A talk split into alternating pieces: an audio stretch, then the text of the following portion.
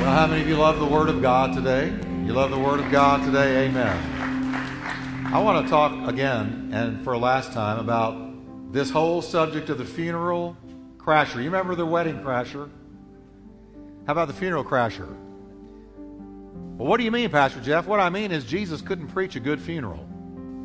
He always raised him from the dead. The funeral never got to be completed. And can I tell you that he's going to crash a huge funeral one day soon?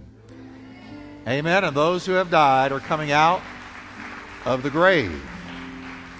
But I want to point something out really, really important about the story of Lazarus. So let's stand, everybody, and let's read a few verses. And then uh, you can be seated the rest of the time unless you get preached to your feet, and that may happen. Now, the funeral crasher, part two loose him. Let's read this story. My favorite funeral that Jesus crashed, the story of Lazarus, his friend. And, um, you know, last week, well, let me just say this week, I've gotten phone calls, emails all week long from what last week's message did in the hearts and lives of people. Uh, we had people set free, handing me their cigarettes down in the altar and weeping and crying and, and going out under the power of God, and all kinds of things were happening. But it was the emails, it was what happened beyond the service that spoke to me all week long. Right up to today, people testifying what the Word last week did. Well, the Word sets people free. And it moves, and it is alive. It pulsates with the life of God. Now, let's look at this story. Jesus, once more deeply moved, came to the tomb. It was a cave with a stone laid across the entrance. And what did Jesus tell them? Preach it to me, church. Take away the stone. We shared last week that you got to move the stone away for God to move in your life. Take away the stone, he said. But Lord, said Martha, the sister of the dead man, by this time there's a bad odor, for he's been dead four days. Well, do you think Lazarus was embarrassed of the smell? No, she was embarrassed. All right, so she had to be delivered of that shame and that embarrassment. But now, then the story goes on. Then Jesus said, Did I not tell you that if you believed, you would see the glory of God? Believing precedes seeing. If you believe and look in faith and walk in faith and believe God by faith, for what you do not see, you will see that for which you believe.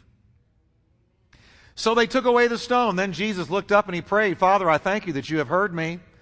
I knew that you always hear me, but I said this for the benefit of the people standing here, that they may believe that you sent me. And then, when he had said this, he called in a loud voice, Come on, church, read it with me Lazarus, come out. The dead man came out. The dead man came out. And but look at the condition he was in. His hands and feet wrapped with strips of linen. Here's how he came out. Like this. Because he was still bound. Jesus said to them, look what he said, take off the grave clothes and let him go free. Resurrected, but bound. Resurrected, but still bound. Father, thank you for your word today. I pray you will bless it. Bless it to our hearts. And I thank you for it in Jesus' name. Now, y'all look at me just a minute. I really appreciate there being as little movement as possible. And if there's children in the room and they begin to act up uh, in a way that they need to be taken care of, go minister to them. And then you can bring them back in if you want to. But remember, there's people around that need to hear because God wants to do something here today. And I don't want there to be any distractions because, listen, some people are going to be loosed for the first time in their life. So turn to your neighbor, tell them, good to see you in church, and you can be seated. Now, uh, we saw last time the, the quick story of Mary and Martha and Lazarus. Uh, Mary and Martha, two sisters, Lazarus, their brother. Uh, Lazarus got sick one day. Jesus had been friends with this uh, this, this trio, these siblings. and he had been to their house. He had dined with them, eaten with them, fellowshiped with them, and so uh, he knew them. Th- this was a family Jesus had come to know and had gotten particularly close to. Now, Jesus was in another town when Lazarus grew sick. It was the, uh, a bad sickness. Don't know what it was. Something that had fever, something that was progressive and deteriorating. The sisters became very concerned, so they sent an entourage of people to look for Jesus and tell him. And they found Jesus and said, Hey, he who you love is sick. Well, Jesus did not respond immediately. And this was a real mystery to the sisters. He stayed right where he was, and he told his disciples secretly, I'm glad this has happened because you're going to believe in me in a way that you've never believed in me before because of what's going to take place. And they didn't know what he was talking about. Half the time they didn't know what he was talking about. But he let them know that this was for the glory of God. So he sat there.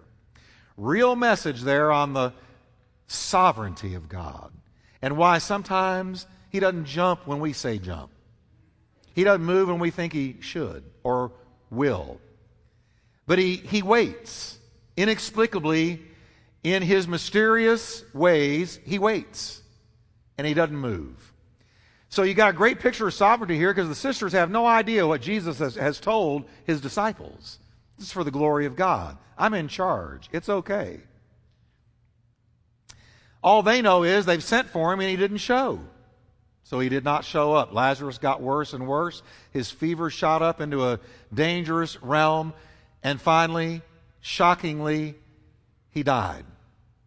This scandalized the sisters' faith because Jesus did not do what they thought he would, when they thought he would, the way he thought they thought he would. And that happens with you and I. We get scandalized in our faith towards God. God doesn't move in the way we think he will, or the way we think he should, or the way we have been taught that he will. We don't understand sovereignty, and they didn't, they didn't understand sovereignty. So he's in the tomb for four days. The funeral's in full procession. All the mourners are there. Everybody's weeping and crying and carrying on. And they're about to say goodbye for good when suddenly on the horizon, here comes Jesus with the twelve. Sisters run up to him. We don't get it. Where have you been? If you had only been here, my brother would not have died. In, in a real nice religious way, they're scolding him. They're letting him know, I don't know what to think of this. Why did you let this happen? Why, Lord? It says that Jesus wept. It says that Jesus was moved in his spirit. It says that Jesus said to them, Where have you laid him? So they said, Well, he's right over there. They took him over to where the tomb was. And Jesus said, I'm telling you that if you will believe, you will see the glory of God. And they said, Well, I know we're going to see it someday, or I know we would have seen it if you had come earlier. But Jesus said, No, please understand, you're going to see it right now. Because I am the resurrection and I am the life. And I am the now answer to your now problem. I'm in your now. I'm not just in your past and I'm not just coming in the future. I am in your now problem. I'm a present help in the time of trouble. So he said, Roll away the stone. Well, they didn't want to roll it away because of three things pride, shame, and unbelief. Pride, they didn't want their problem to be seen. Shame. They didn't want the stench of the problem to be known to the onlookers. Unbelief. They didn't believe he could do anything about it now that it was four days in and it looked like he was late, looked like God was late. And some of you feel like God's late in your life right now. You're wondering where he's been. Why hadn't he done something before now? What is God doing? Where is he? Why hasn't he delivered? Why hasn't he healed? Why hasn't he answered? Where's God? Jesus said, Roll away the stone. And he required them to do what they could do so that he could do what they could not do. And you're going to see this as a pattern. You're going to see this in this story. That when God wants to do something in our life and we're believing him for something, he always requires a faith trigger. He'll say, He said to the man with the withered hand, Stretch forth your hand so that I can heal it. Faith trigger. He had to move his hand out, that withered hand, for God to do something. He said to the sisters, You're going to have to roll away that stone. If you'll do what you can do, let me into the problem. I'll do what you can't do. I will resurrect the problem. But you're going to have to let me into the problem.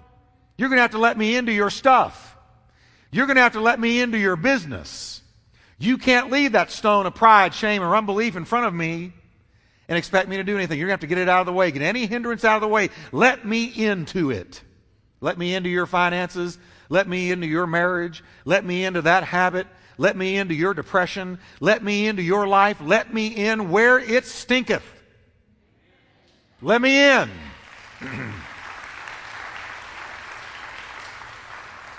so finally, they rolled the stone away, and Jesus spoke to the impossibility. The impossibility was that dead brother. And it says in the Bible that he came out. But now I want you to notice something today, and here's where I'm going. Lazarus comes out. He came out of that grave. But the Bible says in verse uh, 44 of John 11, his hands and feet were bound in grave clothes. His face was wrapped in a headcloth. The resurrected came out, like I showed you, but he came out bound. This is a picture of real life. This is a picture of real Christianity. Because I want you to listen very carefully to me now. This story of, of Mary, Martha, and Lazarus and his resurrection is a picture of the power of the gospel. Because when somebody believes in Jesus Christ, as we had happen in this, first, in this altar call just now, they are raised, the minute they put their faith in Jesus, they are immediately raised from the dead. Do you know that you used to be dead? No, Pastor, I've always been alive. Sorry, never, never, I've never been dead. Yes, you were dead. You were dead as dead as dead. You were as dead as dead can be. You were dead in your trespasses and in your sins. You were like a light bulb. You're like a light bulb in a lamp that's got a cord, but it has never been plugged in. You've got the potential to glow, the potential to shine, the potential to receive that power. But until you're plugged in, that bulb is dead. It will not shine. It is useless. It only has potential.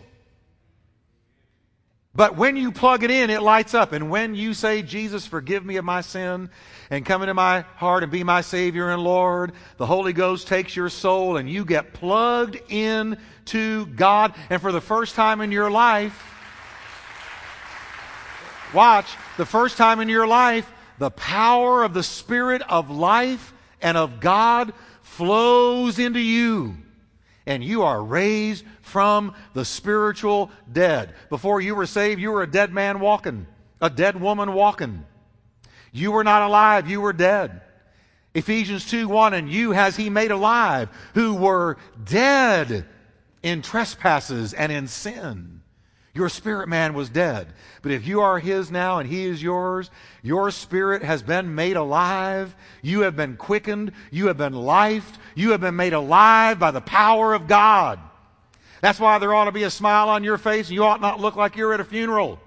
Something incredible has happened to you. He has raised you from the dead. You came out. Hallelujah. Raised from the dead. But now, Watch this. Though you have been raised from the dead, there are still grave clothes that need to come off. He was raised, but he was not free. Watch what he could not move. He couldn't move his feet.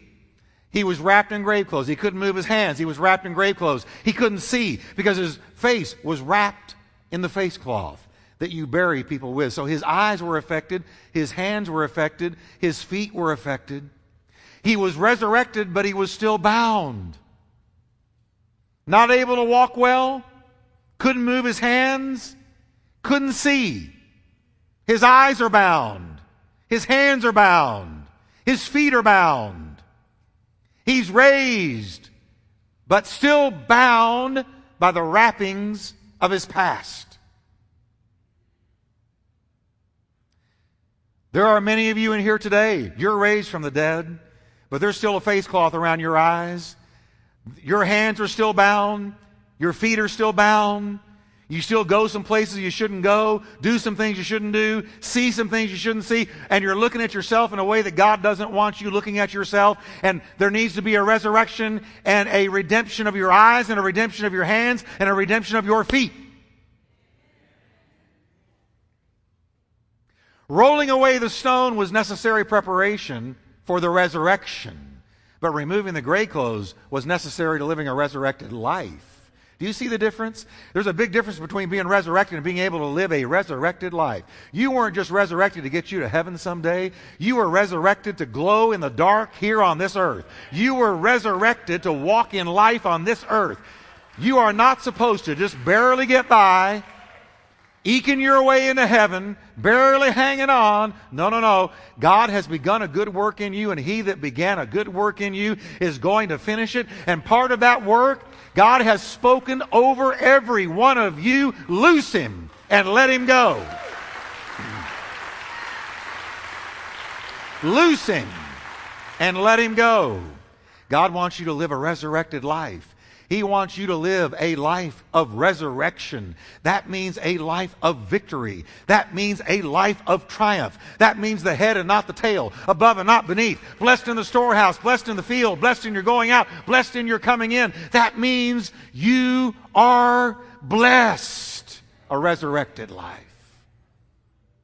Loose him, looser, and let them go. Now, here's the principle I want you to notice that on both sides of the miracle of Lazarus, Jesus required something of people. He said to people, You roll away the stone.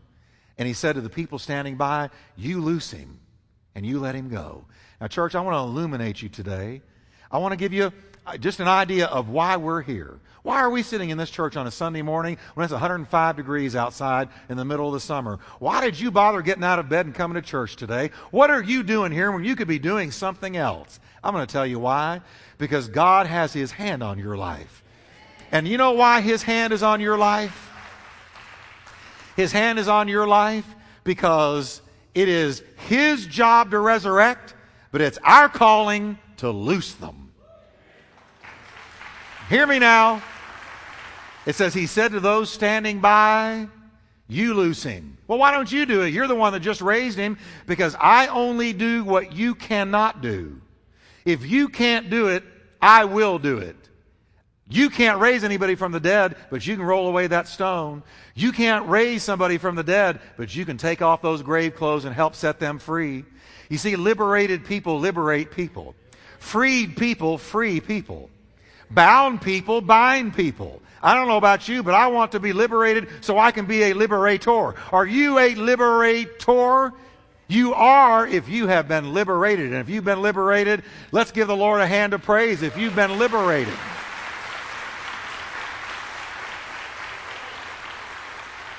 See, what we got to understand is people come in here in all manner, shapes, size, forms, backgrounds, all different kinds of, of histories. They walk in here, and everyone that walks in here walks in in a different level of liberty or bondage.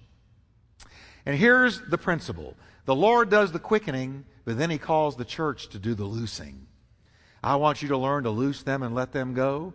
See, when they come to Christ, like we saw here today, they are little babies in Jesus. They are not mature adults. They're babes in Christ. And they are yet carrying memories, wrappings, and trappings from the grave, from what they've come out of. The way they see, what they do with their, their hands, which means their life, their work, what they do with their feet, the direction their life is taking. See, God wants to redeem your eyes, redeem your hands, redeem your feet. You are a project under construction. Every one of us can say, Please be patient with me. God's not finished with me yet. When you get up in the morning, God's got you on the potter's wheel.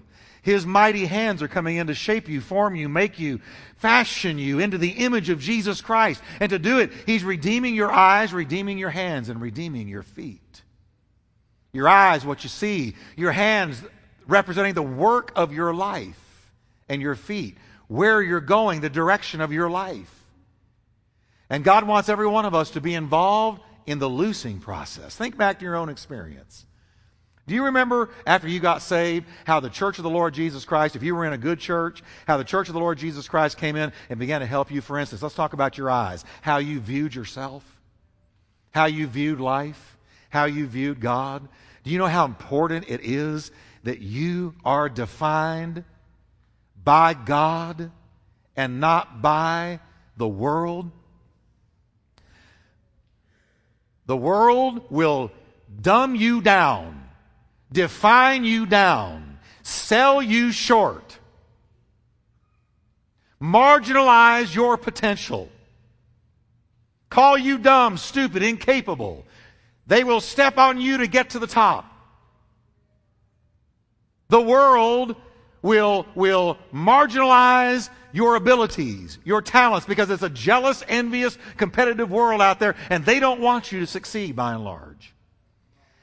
There are people in your past who have already spoken over your life when you were a little child and they defined you down. They called you unworthy. They called you, they called you different things that, that went into your mind like fish hooks. And you've never been able to forget what was spoken over you. It's so important that we open up our spirits and allow the Lord God Almighty to be the definer of who we are.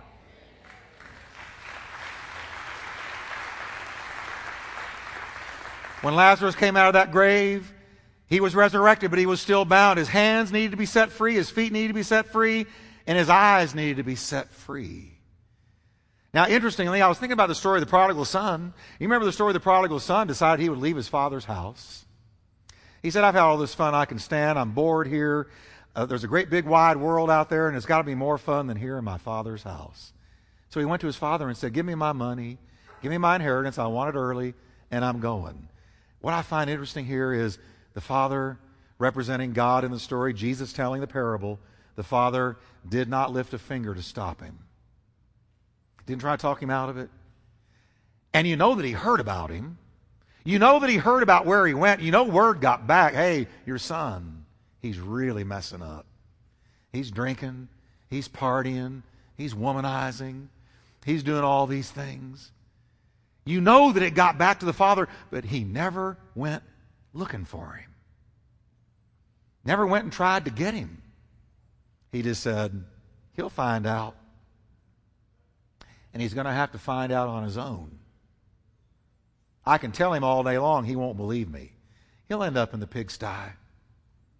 So you know the story. Finally, the, the boy did end up in a pigsty. The money ran out, and so the fair weather friends ran away. They always do. And then he had to get a job because a famine hit the land. So he's literally working in a pigsty eating the food of pigs. The food for pigs. He's sharing slop with pigs.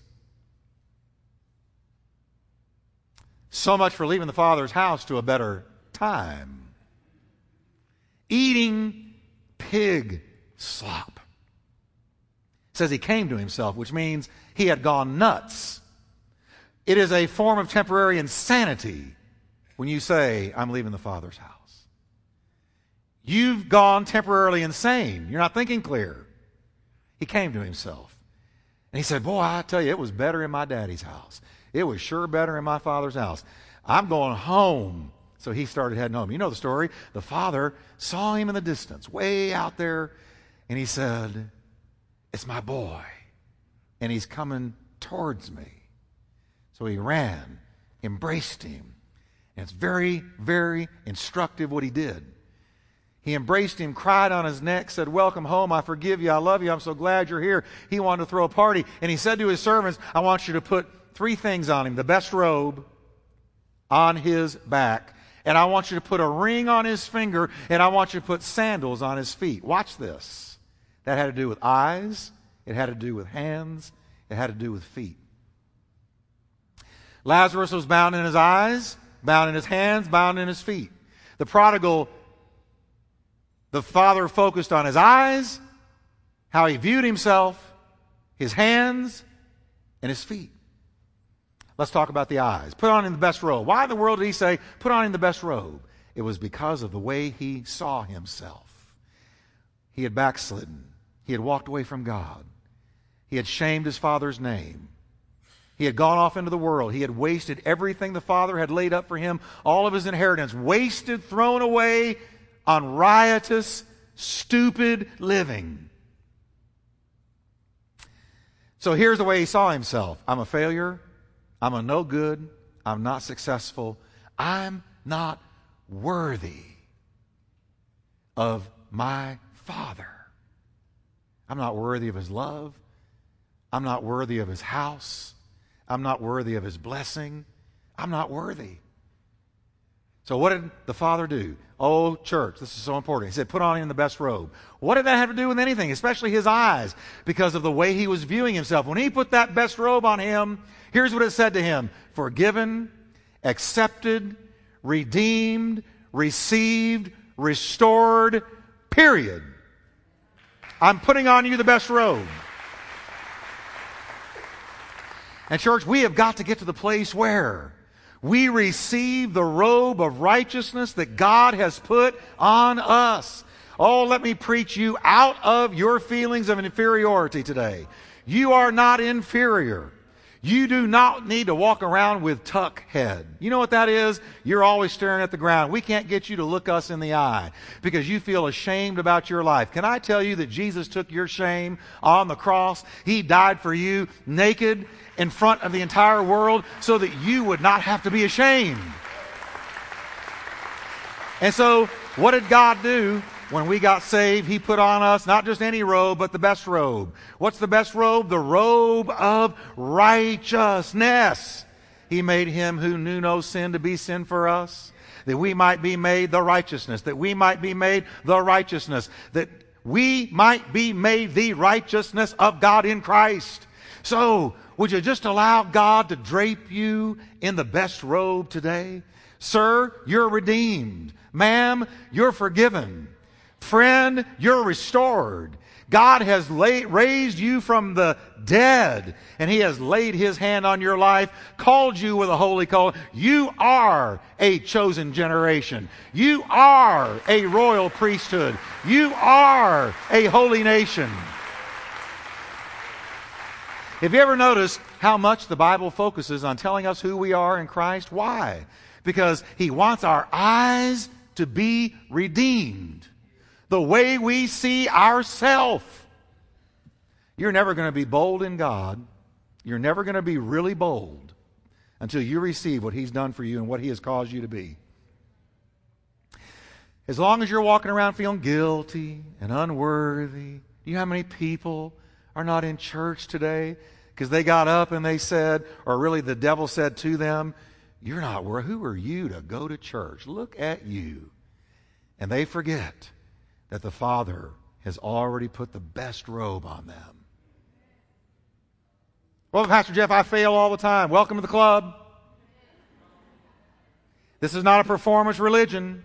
This is a, I put my faith in the finished work of Jesus Christ. I am leaning on the everlasting arms. I am leaning on what He did for me not what I can do for him. I'm leaning on what he did for me. And what did he do for me? Redeemed me, restored me, forgave me, resurrected me. I'm a child of God, and I've got to know that.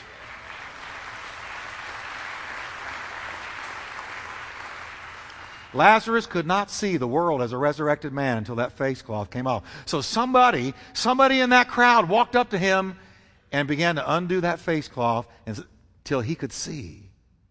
Know, I was telling the first service, seriously, when, when I got saved, I had a terrible inferiority complex. I just thought I was lower than dirt. And then God called me to preach. I said, You made a huge mistake. Surely you have missed. You mean another Jeff, uh, not me, because I don't talk in front of people. I, I don't talk in front of anybody more than two or three people and you can ask Kathy, or my, my lips would begin to tremble, my eyes would twitch, I'd get real embarrassed. Because here's what I was thinking I don't have anything worth anybody hearing. Why did I feel that way? Because that's the way I saw myself. So what did he do? He sent people with an assignment loose him.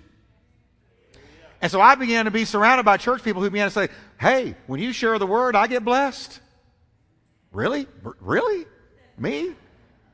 Yeah, when you share the word, I get blessed. And you need to preach more. You need to teach more. As a matter of fact, I've booked you. You're preaching here and there on this and that date, and they made me do it. And I got up, and sputtered out my little message, and afterwards they, they acted like I had just given, uh, you know, uh, some incredible speech. They would build, and they took that face cloth off until I saw myself in the eyes of God.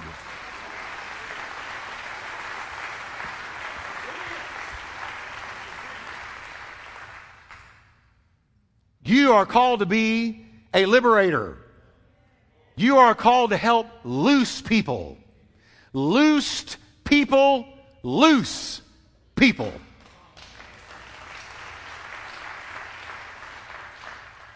If you believe that, I want you to say amen. I mean, you've got a purpose in here, church, and I can't do all this. People are going to be walking in these doors, and you're going to meet them. They're going to say, Oh, that's the way I see myself. Loose them. Well, my hands are bound, loose them. Feet are bound, loose them. The next thing that the next thing that happened with this prodigal is he said, put a ring on his finger.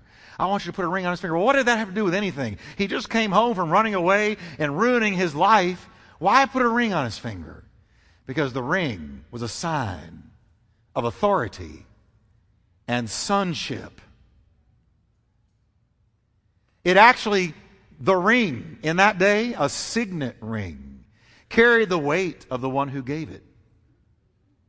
Carry the weight of their authority. You remember when Pharaoh bestowed the same honor on Joseph. When Joseph got brought out of the prison, same picture, brought out of the dead, same picture, out of a tomb, out of a prison, redeemed. It says, so, Pharaoh said to Joseph, I hereby put you in charge of the whole land of Egypt. Then Pharaoh took his signet ring from his finger and put it on Joseph's finger.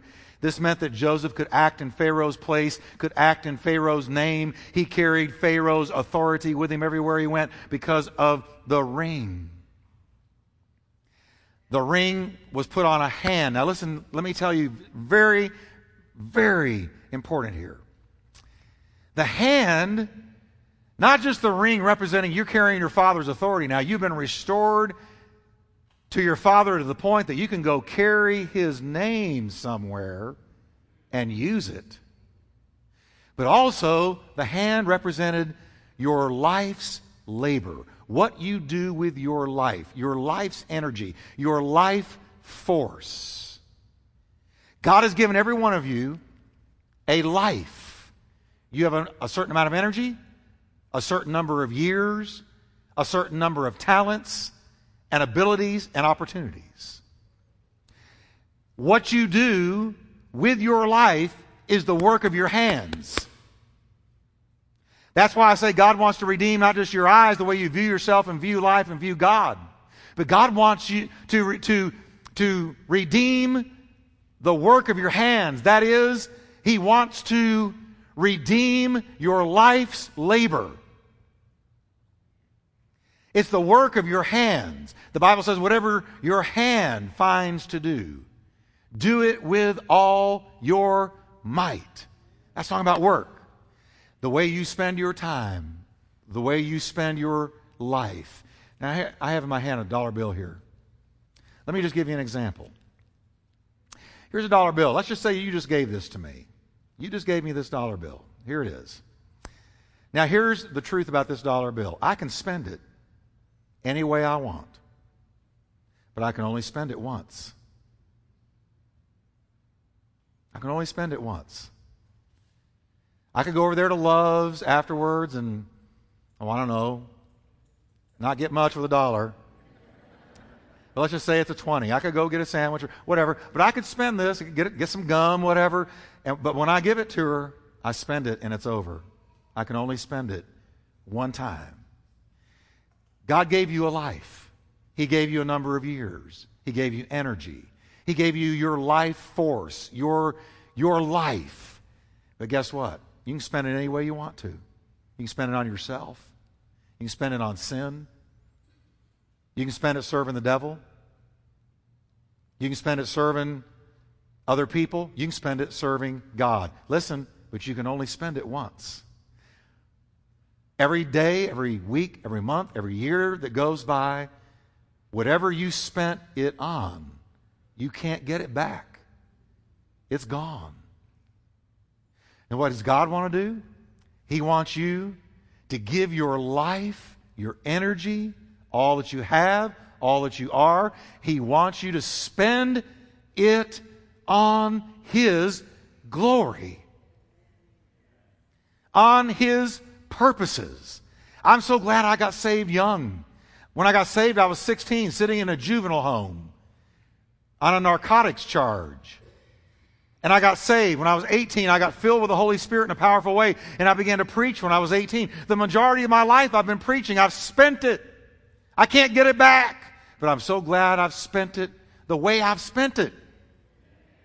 How are you spending the work of your hands? So, Pastor Jeff, you know, uh, I'm, a blue collar worker out there. I do, I do carpentry. I do whatever. And, and you know, I just, I, I'm just involved in manual labor. No, you're not. You're not involved in manual labor. You're involved in immanuel labor. Everything you do is to be redeemed to the glory of God. If you're a manual laborer, you are really an Emmanuel laborer because every time you go out there, you do it to the glory. Let all that you do be done to the glory of God. So he says, Give me the work of your hands. I want to redeem it. Loose him and let him go. Maybe today you're all bound up and serving yourself, living for yourself. Can I just tell you, God wants to loose your hands. He wants to loose your hands where you spend your life's labor on the Lord Jesus Christ. I've never, listen, I've, I've buried a lot of people. I've been at the bedside of a lot of people who were dying. I've never, ever had anybody say, man, do I regret the years I gave to God. Oh no. Here's what I have heard. If only I'd lived more for God. Oh, I wish I'd given more of my time to God. I wish that I had done more for Him. Can't I live just a little bit longer? But no, it's already spent.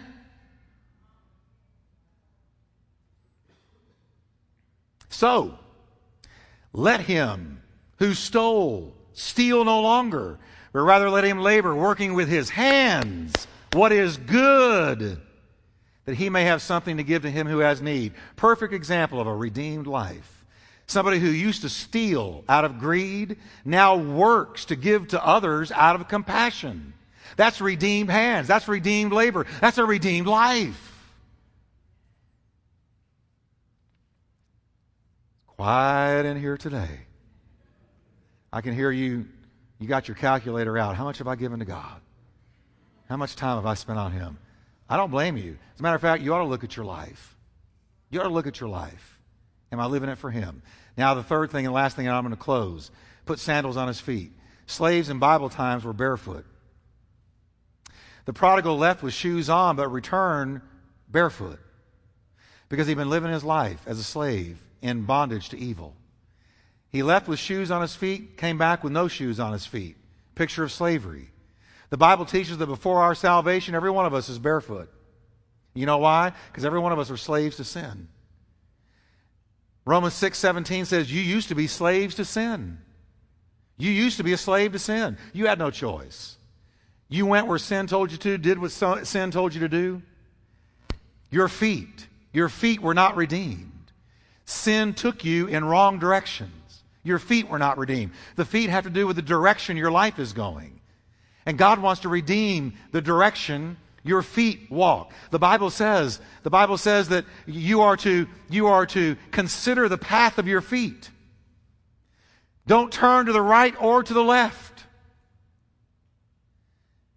Let your feet, that is the direction of your life, be redeemed. You know, there's nothing more fulfilling than walking with Jesus Christ. He's not just my Savior. He's my teacher in everything in life and living. He is my primary philosopher. He is my guide.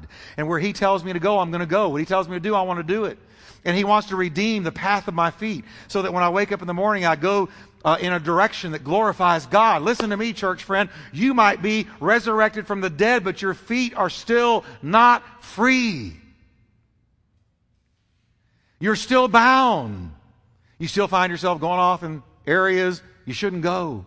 And you say, you know, why am I doing this and what's wrong? And boy, I wish my life could change. It can change. Jesus said, loose him. Now let me change that. Loose his feet so that he's not bound up.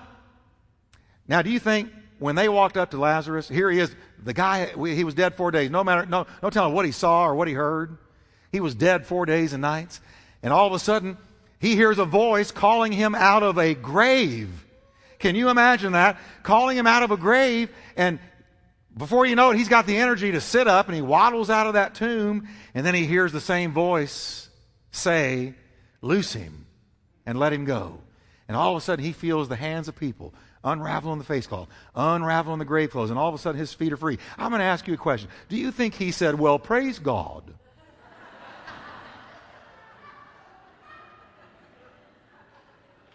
I once was dead, now I'm alive. Let's go get a hamburger.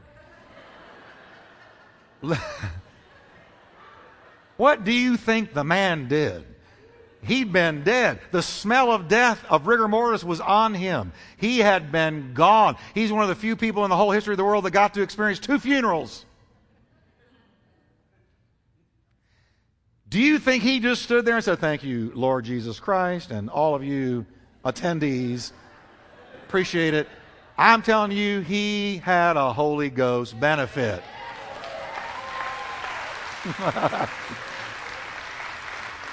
Man, don't you know he went walking and leaping and praising God? I mean, he let it go. He was not being religious. He was raised from the dead. And you go into some churches. You got to wonder what's happened to him or what hasn't happened to him. No, here's the deal. Jesus set his feet free. Don't you know that he turned his feet to praising God? And, and don't you know he lived a straight life after being raised from the dead? Yep, his feet were redeemed. His hands were redeemed. His eyes were redeemed. I'm a resurrected man. God wants your eyes redeemed, your hands redeemed, your feet redeemed. Can we stand together?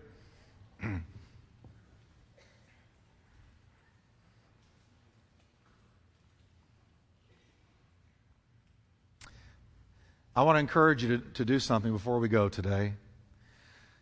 Think about your life. Think about what direction you're going. Think about who you've been living for.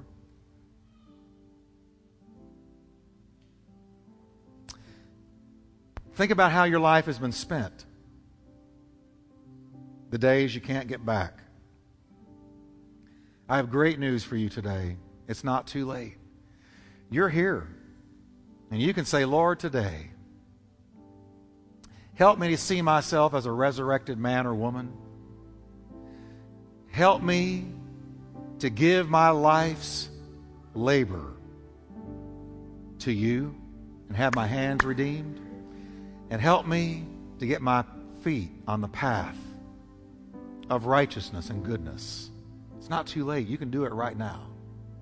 So I'm going to ask us to bow, can't we? You can say, Pastor Jeff, this has spoken to me today. in one of those three areas, I need to be loosed. I need the face cloth coming off. I need the grave clothes coming off my hands, my feet. I need to be loosed because I really want to do the will of God. I want to live like a resurrected person. I want to live a resurrected life. If you can say, Pastor, in one of those three areas, I need to be loosed, I'm going to ask you to raise your hand. Right where you are. Bless you. Bless you. I want to do something here today. I want to do what, what the Lord distinctly led me to do last week. I want to do it again today because God is doing a new thing. Listen, when God focuses in on those hands, those feet, those eyes, He's going to set you free. So if you raise your hand, I want you to do something. I want you to slip out. I want you to come down to this altar. We're going to worship for a minute. I don't want anybody to get clock eyed. I'm, I'm not going to pray long. Please don't get clock eyed. Don't move, but just worship God. And let's let Him do something here in the lives of these people.